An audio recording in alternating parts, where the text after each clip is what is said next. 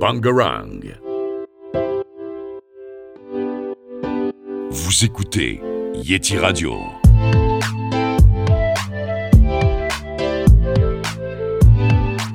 Et bonjour à tous, vous écoutiez Radio Bangarang. Donc aujourd'hui, on se retrouve avec Noémie, Julien, Petit K et moi-même. Et euh, donc aujourd'hui, nous, nous avons euh, programmé une interview euh, du chanteur musicien euh, Petit K. Donc euh, Petit K, je te laisse te présenter.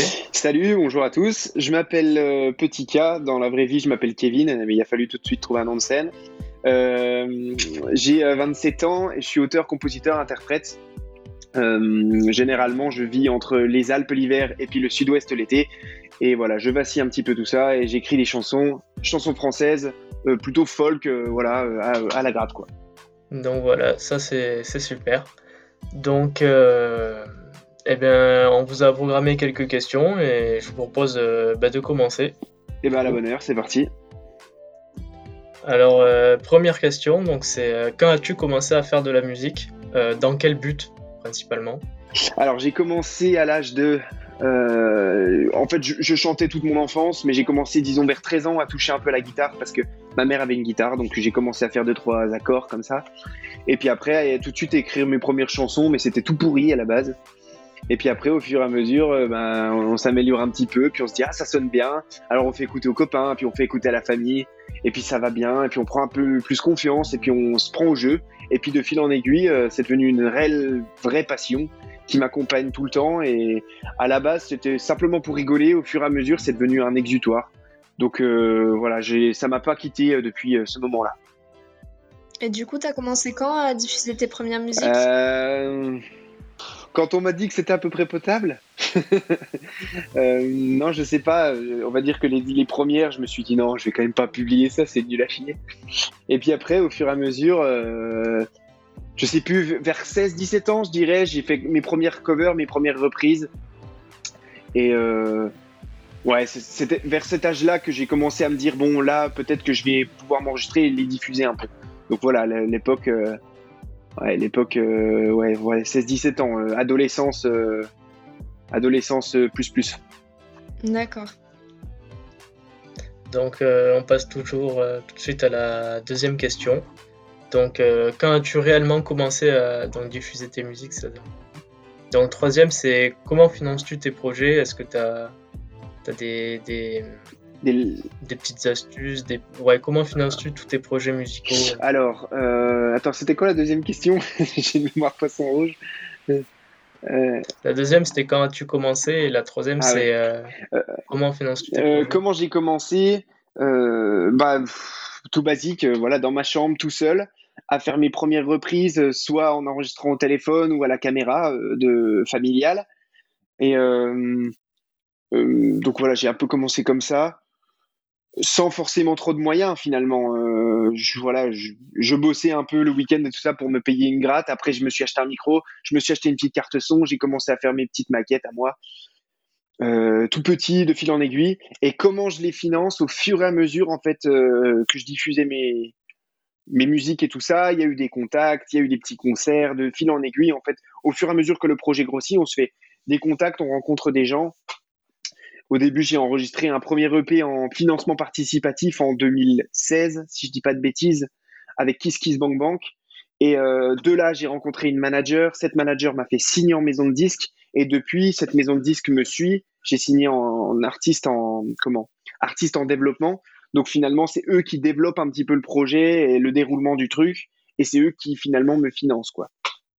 Donc maintenant, euh, c'est c'est rouler jeunesse quoi. C'est c'est du bonheur, c'est les idées, elles viennent, euh, elles viennent tout seules et, et euh, si le projet de tient debout, voilà, il y a des financements derrière. D'accord. Julien, tu avais une question? Oui, est-ce que, tu, euh, est-ce que tu chantes seul ou est-ce que tu appartiens à un groupe? Euh, je chante seul. En fait, j'ai commencé par un groupe début lycée, mais en fait, c'était, c'était, on s'est tous un peu quittés parce que euh, les études et tout ça. Et en fait, très très vite m'est venue l'idée de, de faire mes chansons à moi parce que j'aimais bien défendre l'idée de défendre un projet seul sur scène, ça me plaisait énormément. Et puis euh, de construire un peu un personnage sur scène et tout ça, c'est, c'était quelque chose qui m'intéressait vraiment. Et j'étais tout, j'ai toujours été très très très euh, euh, fasciné par les artistes qui sont seuls sur scène. Que ce soit, je sais pas, Passenger, n'importe qui, Vianney, tout ça, qui arrivent à se suffire à eux-mêmes via des machines, via des ou la M par exemple qui fait très très bien ça. Je trouve que les artistes qui se suffisent à eux-mêmes, c'est c'est euh, énorme parce que d'autant par le, le, talent musical, le charisme et tout ça, ils arrivent à euh, faire un, un, show de deux heures, une heure et demie, deux heures à eux seuls. Et euh, c'était un petit peu ça qui me fascinait dans la musique. Donc voilà, j'ai voulu approfondir dans ce, dans ce sens-là. Ok. D'accord. Du coup, tu as, dit que tu avais commencé très jeune la musique. Tu te souviens ou pas de ce qui t'a donné envie euh, de commencer une carrière musicale ou de rien que de chanter? euh, La musique elle-même, je sais pas comment dire, euh, je sais pas quand, quand on écoutait des musiques, enfin des CD dans la voiture ou voilà, on sent, on sent si on est, si on a des atomes crochus avec, si on a cette fibre là ou pas.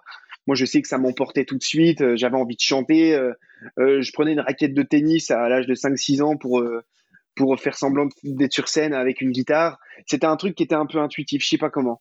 Mais sans trop l'expliquer, en fait, je faisais ça parce que j'aimais ça. Je regardais les clips à la télé, ça me fascinait. Euh, c'est pas, il n'y a pas trop d'explications à ça. J'aimais, ça. Donc euh, voilà, euh, assez vite, je me suis, je me suis dirigé vers ça, mais sans forcément y croire de manière professionnelle. C'était simplement des atomes crochus. Quelqu'un qui aime bien la photo, il achète un appareil photo et il prend des photos.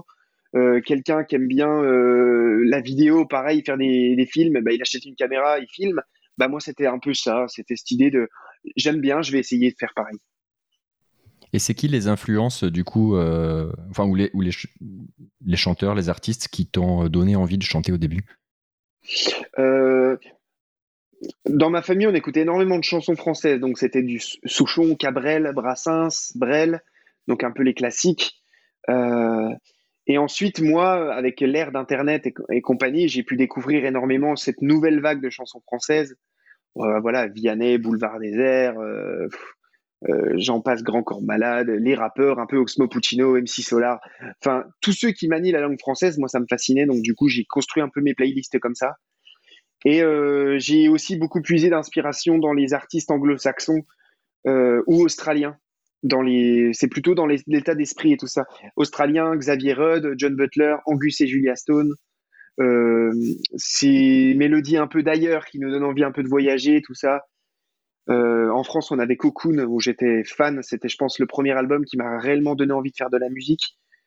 Donc voilà, je puisais entre les paroles euh, de la chanson française et puis cet état d'esprit un peu folk, euh, évasif en fait de euh, la folk australienne, la folk canadienne, euh, britannique et compagnie. Euh, est-ce que tu as une idée déjà en tête d'une future chanson que tu vas écrire ou pas encore? Est-ce que tu as déjà réfléchi à un futur? Bah, J'écris tout le temps en fait. Donc c'est quelque chose, il y a toujours un petit calepin ou directement dans Notes sur, sur le téléphone. On écrit une phrase, on écrit un mot, et puis finalement, deux, deux, jours plus tard, on a une mélodie, puis on revient dessus, alors on l'enregistre au dictaphone, et puis et puis on se perd un peu là-dedans, puis on retrouve des mélodies qu'on a fait une semaine après. C'est un bordel euh, pas possible, mais des fois ça donne naissance à des chansons et des fois réussi, des fois pas. Et c'est un peu les aléas du truc, mais mais c'est ce qui fait son charme aussi. Donc euh, je peux pas déterminer s'il va y avoir une musique euh, prochainement ou pas. Euh, qui va sortir comme ça. Après là, euh, prochainement, on va enregistrer les des musiques qui sont déjà écrites et qu'on va enregistrer pour le mm-hmm. second opus, là, le second EP. Donc ça, ce sera courant juin, quoi. D'accord, ok. Et du coup, quand tu fais pas de musique, tu as d'autres activités à côté euh, Ouais, alors moi je vis pas de la musique encore pour le moment. J'ai signé en label, mais euh, le projet est trop petit en fait. C'est encore trop. Euh, même si ça marche plutôt bien, ça suffit pas pour en vivre et surtout en période de pandémie mondiale, c'est une galère pas possible. Donc donc bah, il faut bien il faut bien vivre d'autres choses tout ça. Donc euh, moi je passe des formations professionnelles à côté. L'hiver je suis moniteur de ski donc euh, en Savoie. Donc euh, cet hiver j'étais pas moniteur de ski non plus. et puis l'été généralement je travaille dans le sud-ouest. ça dépend. Donc l'année dernière j'étais responsable d'un bar dans un surf camp dans un camp de surf. Et là cet été je vais voir je vais faire quelques concerts et je vais retourner un petit peu dans ce camp de surf aussi bosser. Donc voilà, j'ai quelques petits métiers à côté, mais à côté de ça qui me donnent de la place pour faire et des concerts, et composer, et enregistrer en studio. Et donc voilà, j'essaye de toujours jongler avec ces deux trucs-là pour pouvoir euh, vivre correctement.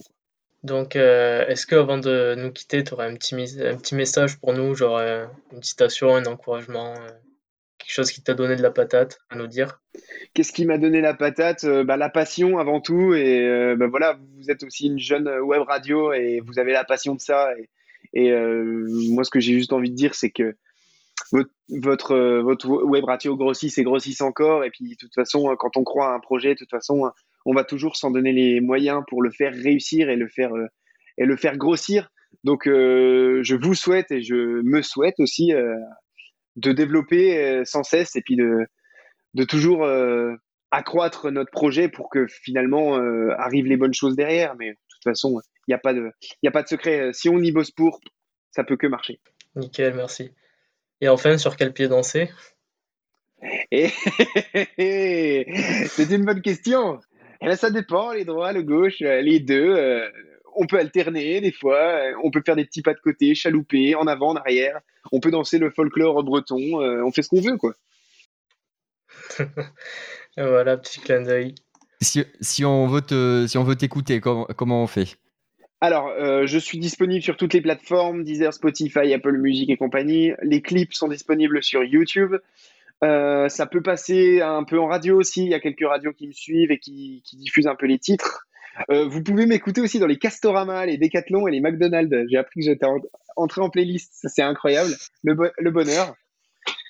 Euh, et sinon, euh, bah, bah, voilà, là, je normalement, si tout se va bien, je sors un, un dernier titre qui va boucler un chapitre d'un EP4. Je sors ce prochain titre le fin mai, là, 28 mai. Donc c'est tout proche.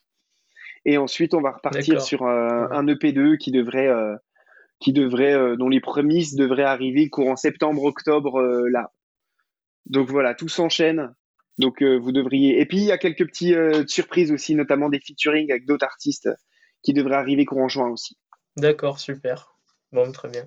Bon, ben, merci à toi, petit cas, euh, pour euh, être dans notre émission. C'est très gentil Bah, à toi. c'est normal. Merci à vous. Oui, merci beaucoup. Merci à vous. Ah et puis ouais. force à vous pour la suite. Ouais, merci à toi, merci beaucoup. Bon, ben, vous aviez écouté euh, Radio Bangarang. On se retrouve euh, prochainement pour une future émission. Merci de nous avoir écoutés. Ciao, ciao. Bangarang. Vous écoutez Yeti Radio. J'ai maintes maintes fois tenté de me mettre en action et d'emprunter sans perdre pied le fil de la conversation. Il faut choisir les mots, employer le bon ton, ne pas en faire de trop, ne pas faire trop long, faire comme si et faire paraître pour faire partie de ton périmètre. Un coup chaud, puis un coup froid. Je ne suis plus tes pannes.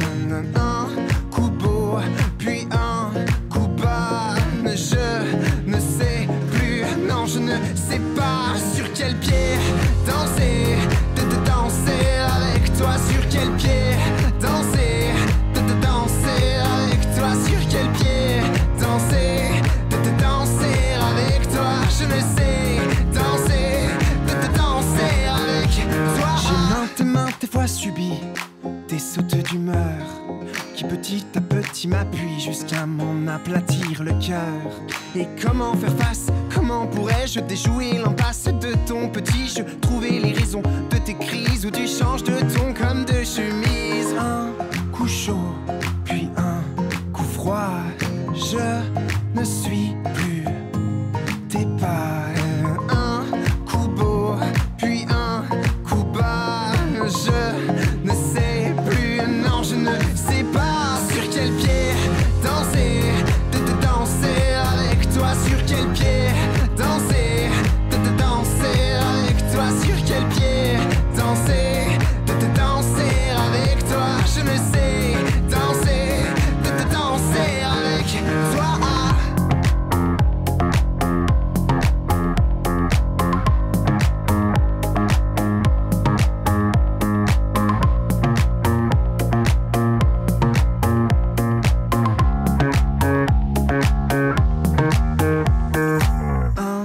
coup chaud, puis un coup froid.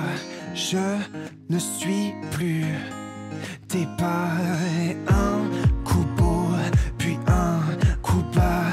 Je ne sais plus, non, je ne sais pas. Sur quel pied danser, de te danser avec toi.